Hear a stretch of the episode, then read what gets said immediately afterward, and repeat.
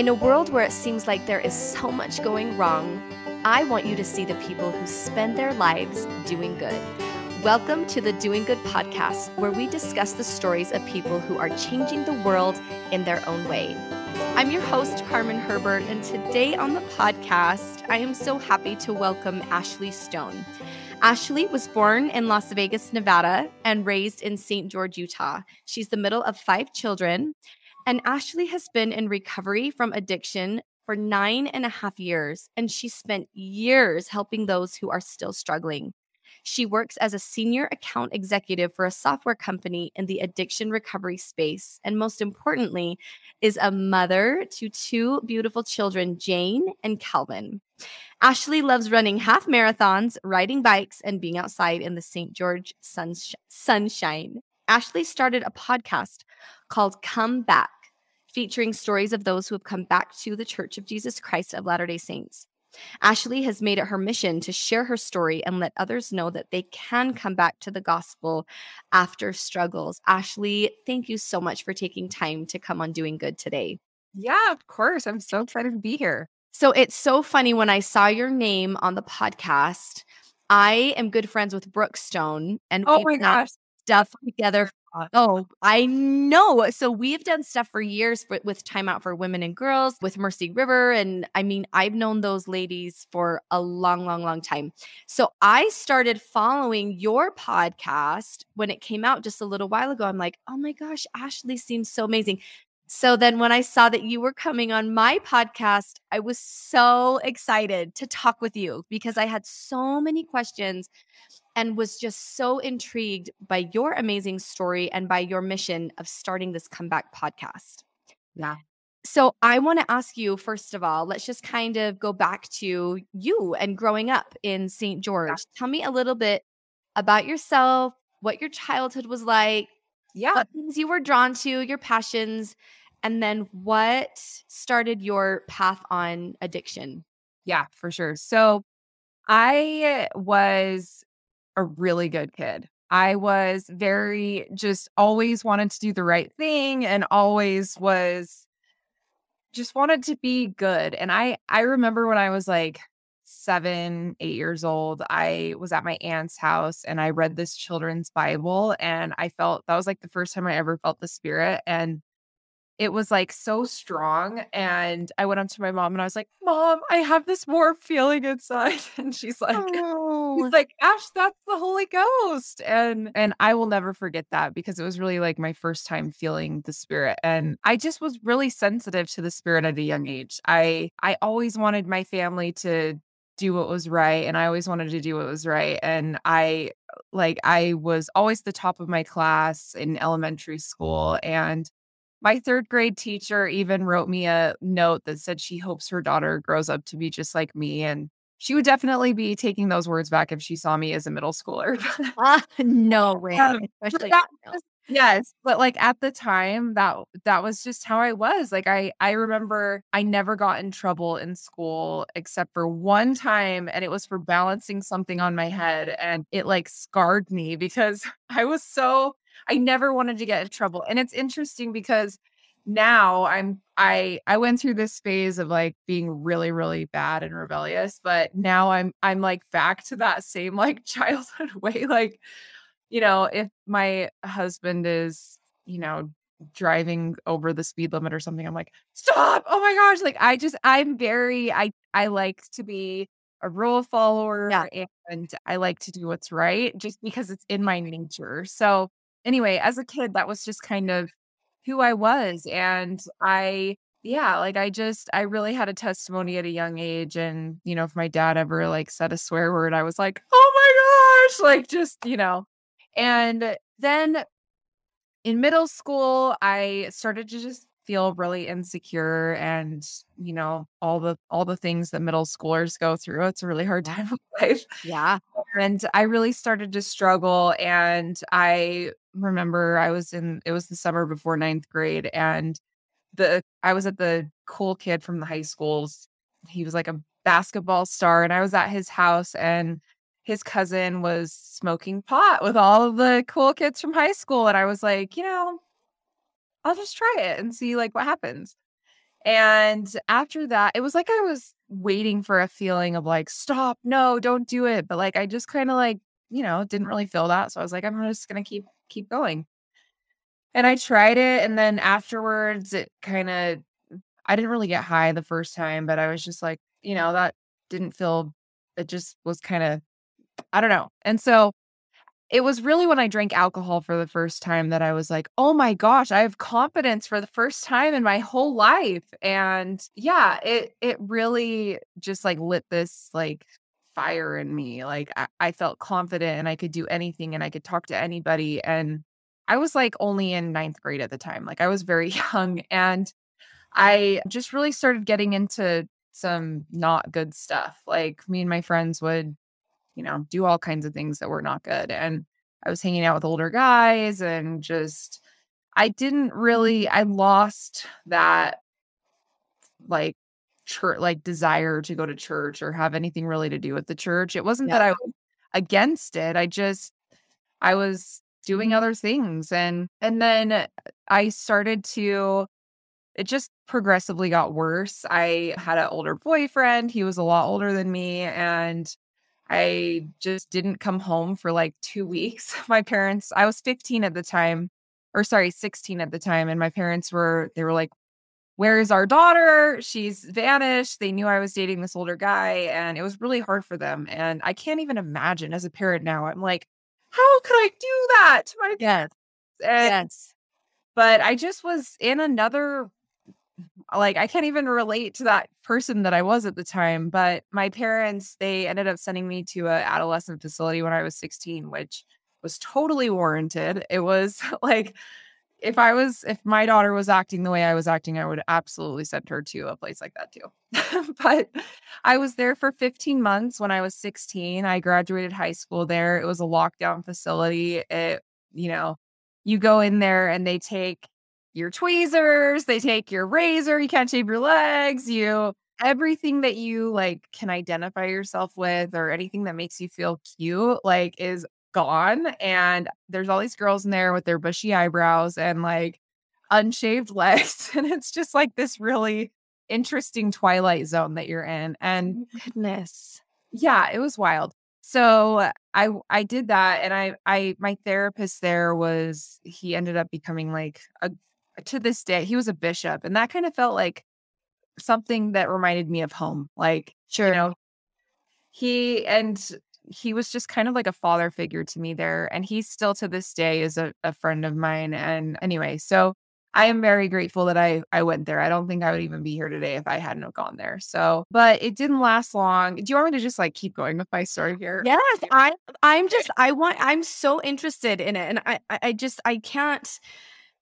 I I have so many like everything you say, you're just like dropping all these bombs. I'm like, wait, what?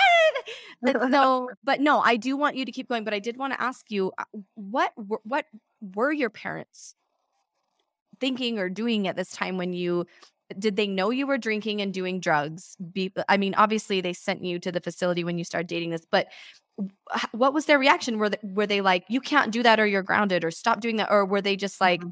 we don't know how to control yeah. you. How I was yeah, they didn't they couldn't control me. I was I lied about everything. I was such a liar and they I remember them taking me in the middle of the night to get drug tested and I just like was acting crazy and I don't know like I I was they couldn't control me. I was just so defiant, you know, and I just like out like it, it like yeah, I would no out. yeah you can't see this boyfriend anymore like you can't well they I kept everything really secret and and it's interesting because looking back on that time I had so much anxiety like because I would like live this double life sure. and keep it all hidden and keep it like in this box but I was so not happy. Like I yeah. remember writing my journal and just saying like I hate my life. I hate my life. And I was so miserable and and the only release I had was alcohol and drugs. Like that was the only thing that made me feel better. And right, because it numbed everything else. Did, yeah. Did, did you ever feel like at, at the moment you got to the recovery facility or the rehab, did you feel like, okay, maybe this is a way to turn it around, or were you just angry that you were there? When I got there, I was angry when I first got there. I was so mad. I couldn't believe my parents would send me there. And people, the girls there were like, You're going to be here for at least a year. And I was like, No way. My parents are going to come get me. There's no way. Yeah. Yeah. But they didn't come get me. And I, I, you know, like it, or then it's, it's sunk in that I was going to stay there. Like, and is I, that a year of no contact or could they visit you and see you? it was, I didn't see him for six months. I was in there for six months before I could see him. Yeah. That is a long time. It is a long time. And we could write letters and but you know, and it's funny because now my work, I work for a software company that's, you know, it does software for these programs. So Yeah. it's circle for sure. But yeah, so it just was, yeah, it was a it was a crazy time. But when I got out, I I was grateful that I went there. I graduated high school there. I would have never graduated high school had I not gone there. And I it taught me that I could be sober and have fun and feel okay sober. So that's what it taught me. Okay. And it didn't last long. I went back to drugs as soon as I got out and that boyfriend I had been dating, I got back together with him and he was doing heroin when I got out. And so I was, you know, I just I it was weird. Like I don't know why I didn't have any like thought of I shouldn't do this. This is really bad, but I just didn't. Like I didn't Yeah. I don't know why. I I it, it was weird. Like I think my parents they never talked to us about drugs when we were kids. Like it was very and I asked my mom, I'm like, why didn't you guys like talk to us about that kind of stuff? Yeah.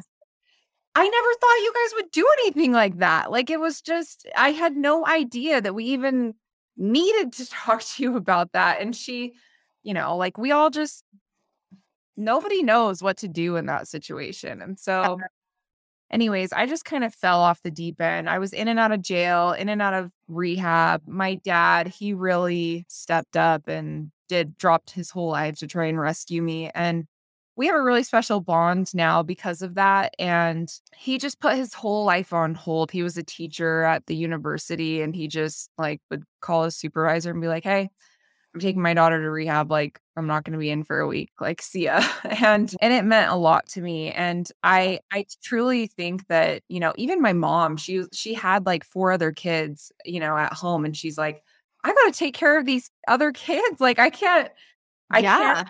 Her heart was broken. Like I'm me, sure. like I I had to like just separate myself from it because I was so hurt and it was like they couldn't sleep. Like it was just awful. So anyway, yeah, my I was living in a drug house in Arizona. My boyfriend, was, this is a different boyfriend. This is like a couple years into this, but I was living as a different boyfriend. His uh his parents were using and selling drugs. His little brother was on drug, like just complete drug house. And and like this, it was sad. Like we mm-hmm. all wanted to stop. We all wanted to get clean. We knew our life, our lives were in shambles. And but we all were in chains to this drug and we we used to live and we lived to use and that was our Yeah. life Yeah. And finally i called my dad and i'm like i i can't like i'm gonna die and i knew i was gonna die. And so my dad he came again and rescued me. He picked me up from the house and he's like uh, you know if i take you to rehab are you gonna do it or are you gonna run away? And I, it was that moment that i was kind of like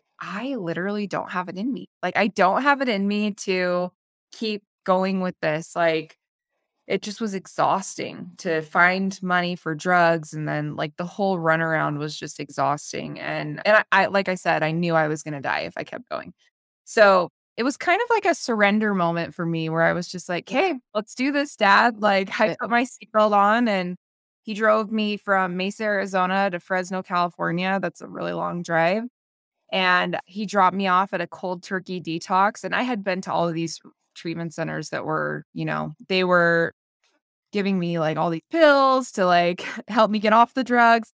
This was the cold turkey detox and it was the first time i had ever been through a cold turkey detox so i'm coming off heroin all everything under the sun pretty much is what i was coming off of and i was in there with it was free to fresno county residents so i was in there with like all the gangsters and fresno is like famous for its gangs and so a lot of gangsters in there and Oh my gosh, Ashly. Oh it was crazy. So I'm in there for 10 days, and then my dad takes me to the Salvation Army. And I But was wait, I have to ask you, Yeah. how did you survive that? Like when you talk, oh yeah, I went cold turkey.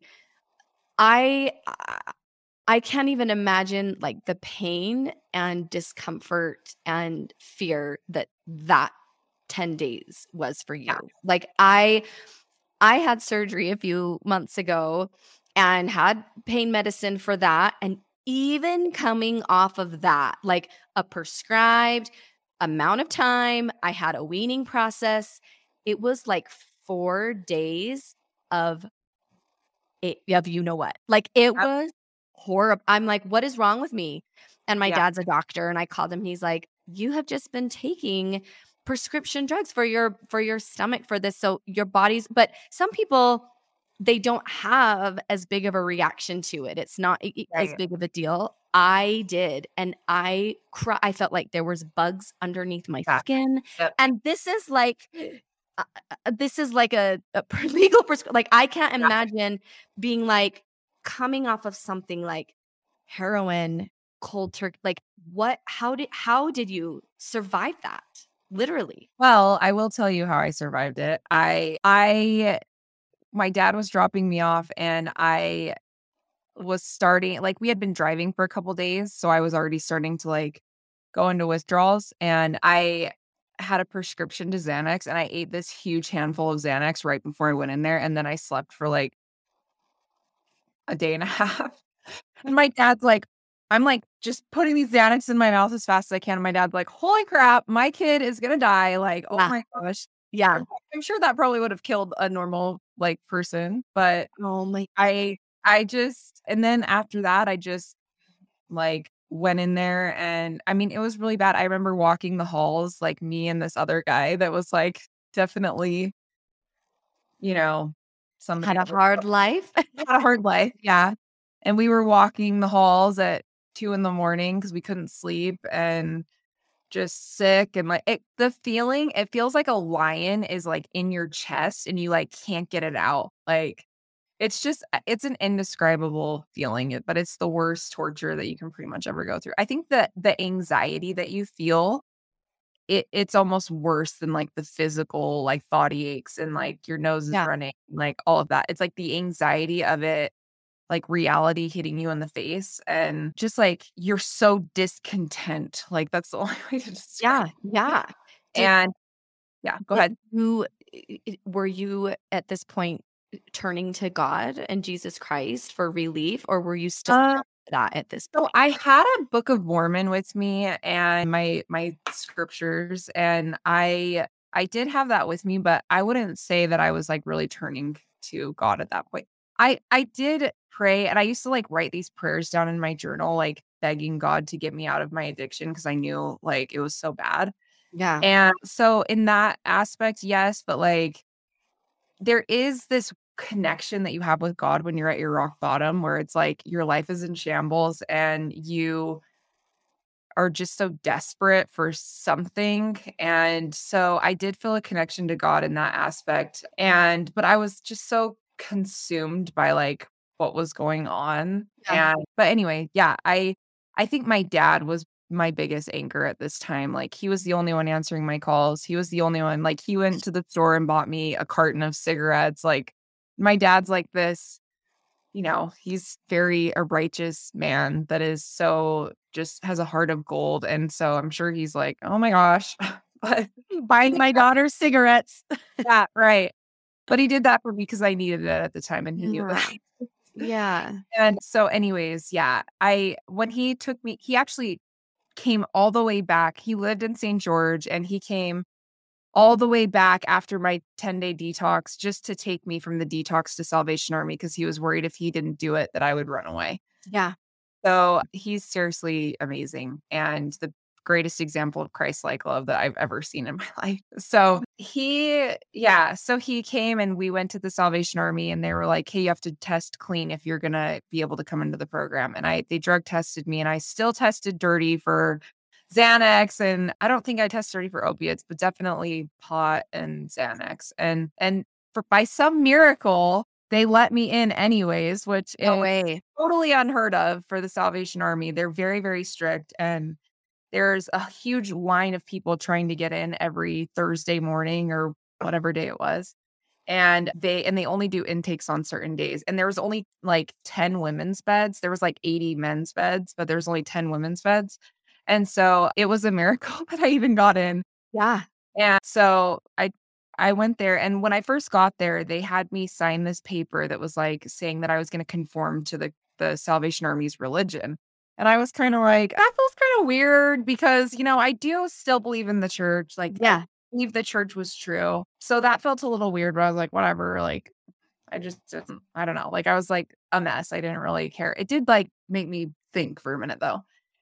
So I'm in there a couple weeks and I'm just like, I don't think I can do this. I'm I was working 40 hours a week in the warehouse. That's part of the Salvation Army program. And and I'm like, I don't I don't think I can do this. This is just so like hard. And they they want me to be part of their religion and all this stuff. And then the preacher brings me into his office. He has like regular visits with you know, everybody in the program. And he brings me in his office and he's like, okay, Ashly, choose a Bible for you to use while you're here. I'm like, okay. So he has this shelf with a hundred Bibles on it. And I'm like, I'll take the pink Bible. And he hands me the Bible and I open it up and there's a Book of Mormon bookmark in there. And I was like, no way. On it. I couldn't believe it. I like, I, and I didn't say anything to him because he, you know, like I just saw that and I'm like, oh my gosh, like that was God telling me, you are in the right place. Yeah. I'm here. Like, I, you are in the right place. I couldn't believe it. And I was the only like person with LDS back background in this whole place. Like, Oh, wow. it had come, somebody obviously had donated that Bible and it had come through the line of like the Yeah. Salvation Army stuff. And Yeah. it was just a miracle. It was this little yeah. miracle that I have hung on to. So anyway, and that was one of the miracles. Another thing that I saw while I was there was like I would be ready to quit. Like I hate this place. This place sucks. It's slave labor. I would tell my parents that all the time that it was slave labor. And and then I would see a shirt come through the line. Like I would be tagging clothes and sorting through stuff that was donated. And I would see a shirt come through the line and it would be like an EFY shirt. And it would say like Oh, God has your back or something like that. And it would be like a message exactly like exactly what I needed at that time. And so it was just uh, little things like that I would see all the time. Or there would be a song that would come on the radio and it would be, it would just speak to me. And I think that when you're new new in recovery and your heart is like still kind of hard and you're like Yeah. needing that thing from a long time of like just hard heart, yeah. that God really like he speaks to you in these like really obvious ways that are like you can't be they can't be denied because that's how you need to be that though you need that at that time Yeah. like because you can't really i think now like i think god requires more faith from me like he Yes. me to search for those little miracles Because you're stronger now. I am stronger, yeah. And but at that time it was like he was like smacking me in the head, like, I'm here. Keep Yeah. going. Like you Yeah. can trust me. uh, You got this. So towards the end of the program, I got an email from he's actually the librarian of the adolescent facility that I went to, and he was friends with my aunt. And he was an he was also a member of the church. So we really connected on that when I was in the adolescent program. And he emailed me and he was just like, I told him where I was, and he's like, Ashly, if you read the Book of Mormon every single day, I promise you will never go back to your old life. And I was like, I don't think that's true, but you know, I have nothing to Pretty big promise.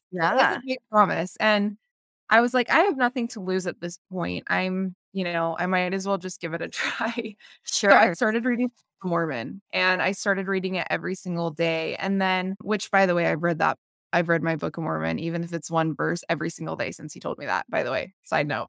but anyway, so I after that, I I got out and I went back home to St. George and I was like, you know what? I don't like I couldn't imagine a life with especially without alcohol. I was like, how could I be happy and like have that confidence and that Yeah. like fun if I'm not drinking alcohol? Like I cannot do drugs. eh, Like I I I feel like I could not do that, but you know, without alcohol, like I have to have at least alcohol. And but alcohol had been the tipping point for me in the past that took me back to drugs. And Yeah. but I just couldn't imagine my life without it. And but I was like, you know what? I'm gonna just try the church thing. I'm gonna experiment and I'm gonna try it and I'm gonna see if it makes me happy. And if it doesn't make me happy, then I'll drink again.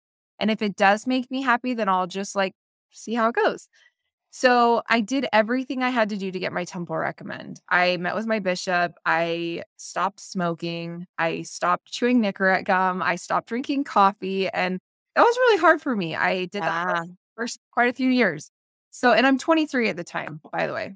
So I quit doing all of these things and I finally got my limited use temple recommend to go do baptisms for the dead with my singles ward. And I go to the temple with them and it was like cool. I was like, oh my gosh, I can't believe I'm here. And I was kind of expecting this like angels to come down, like, Yeah. "Oh gosh, you've arrived. But it wasn't like that. it wasn't like this big, like shining moment. But Yeah.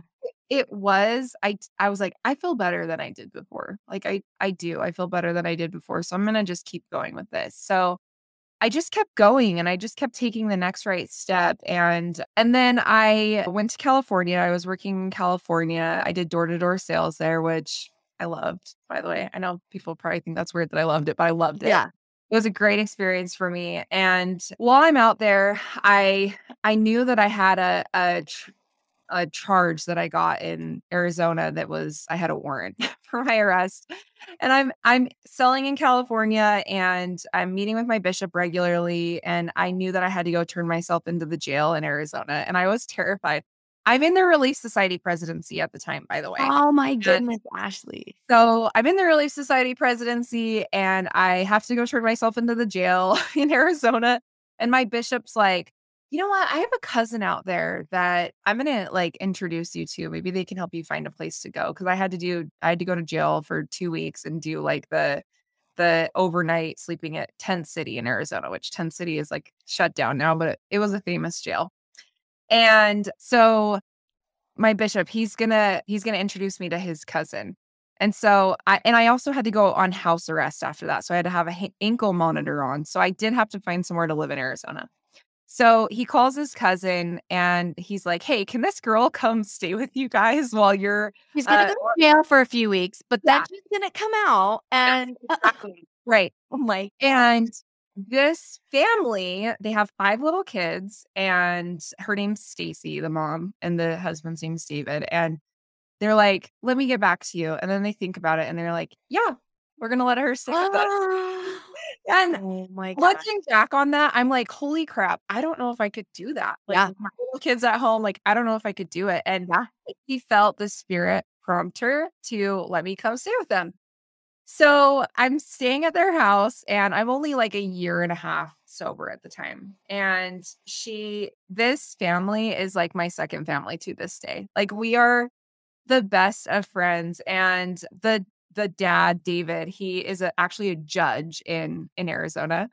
And he was driving me to the jail and dropping me off so that I could go sleep there and do my my time in jail. No way. Yeah. And we just became best friends. Like, I love this family with my whole heart. Like, I just was out there a couple months ago at their son's wedding and they they call they are my what they call themselves my adopted parents and Yeah. yeah and i call them my you know adopted mom and Oh my god. dad. and their kids are i don't know like they're my little siblings and i Yes. just love them so much and it was interesting because i left out a key part to the story um i before i went to had to turn myself in i was terrified like Yeah. i was so scared and Yeah. i didn't want to go back and like i was Oh.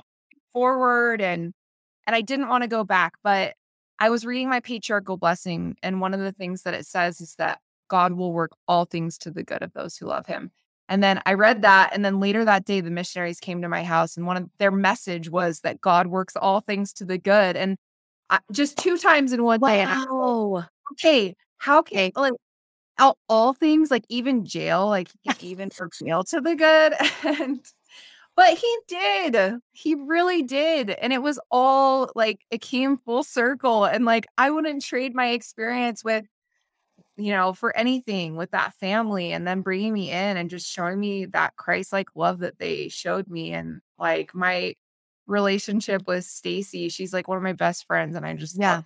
And anyway, so, you know, I, I did that. And then I ended up meeting my husband who has the same background as me. He has went through the whole drug thing and everything. And we were about the same exact amount of time sober. Wow. And we I just noticed that he was like going on Facebook. I like saw him and I noticed he was like going back to church and doing good. And I actually met him at a church 12 step meeting when I was 18 and he got my phone number. And we didn't talk for five years after that until we were both clean.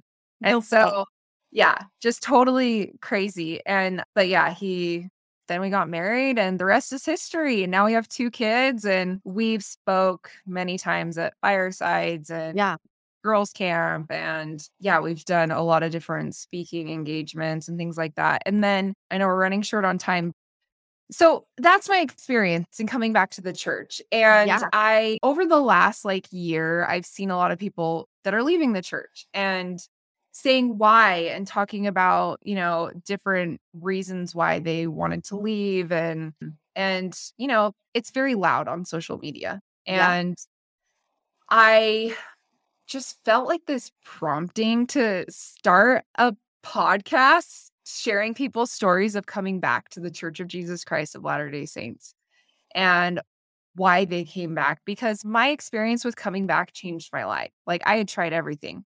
I had tried rehab after Yep. rehab after rehab after rehab. And like I went to jail and I I tried everything to change my life and it was pretty miraculous how coming back to church it healed my heart and like now the person that I am today like I can't even relate to that person that I was like who was that person like yes.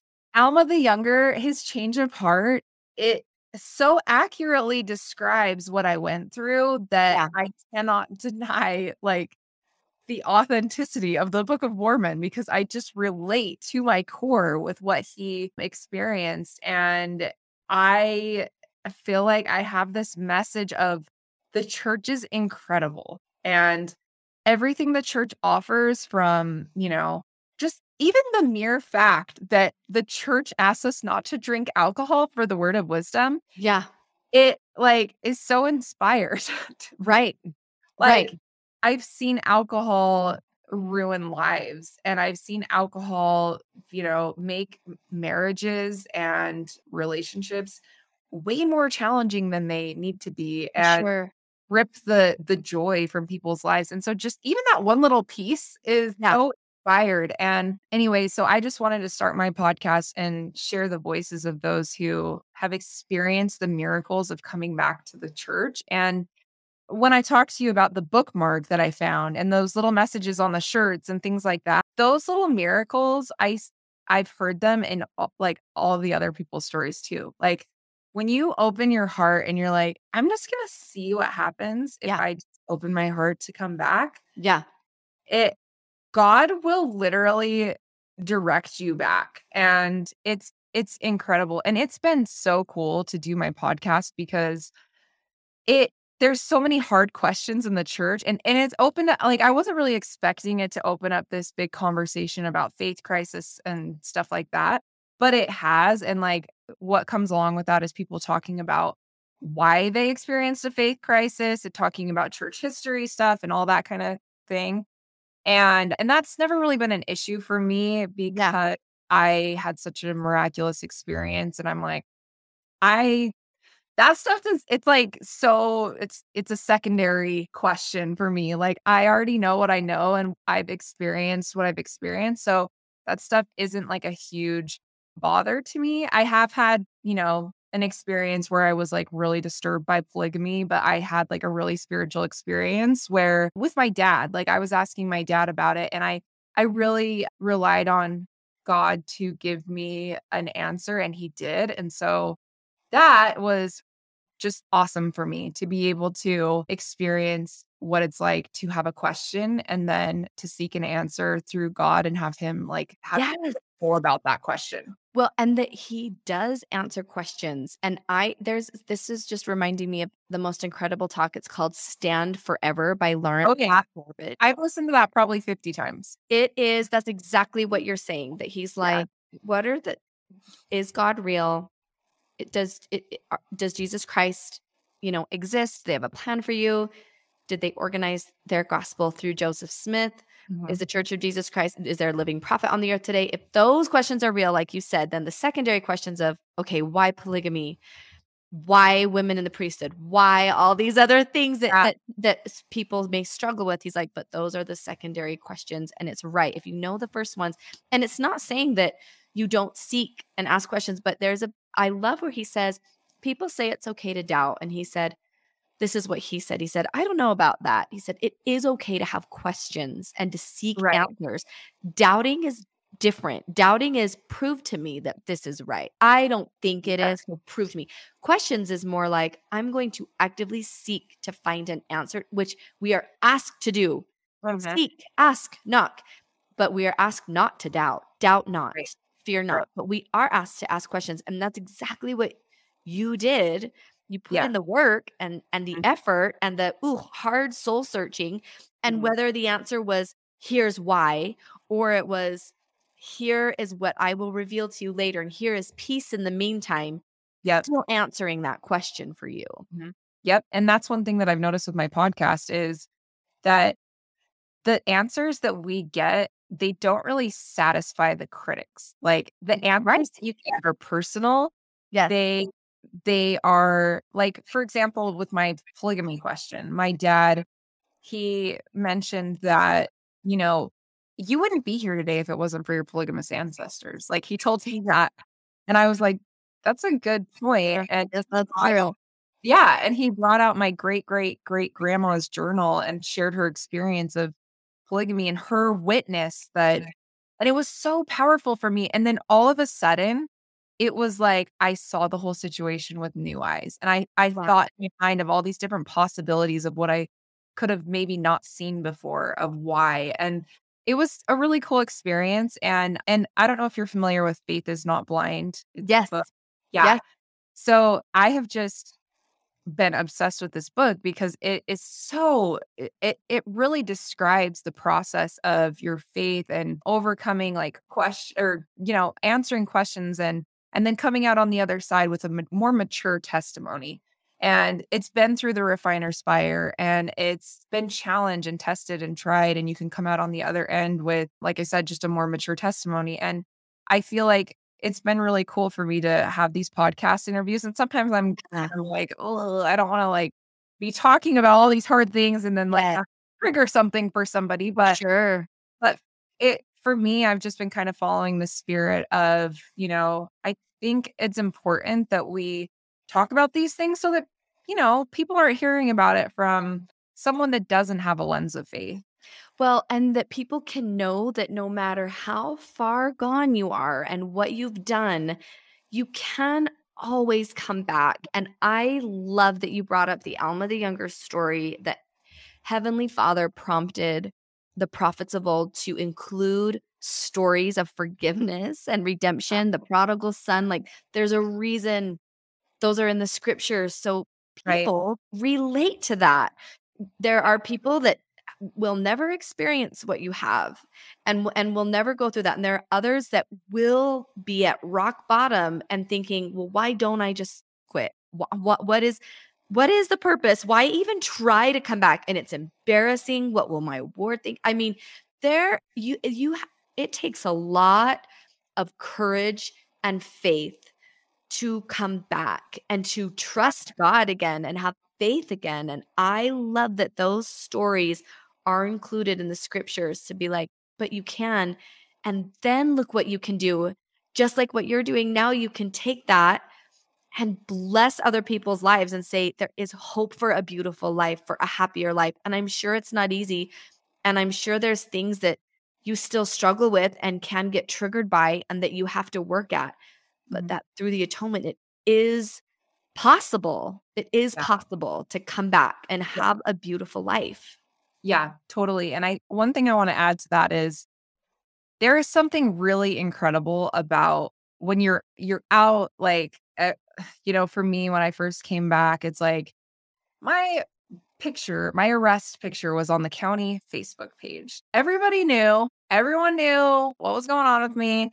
And so when i came back like i didn't i didn't care what anybody was saying about me. I was going to church for god and for me.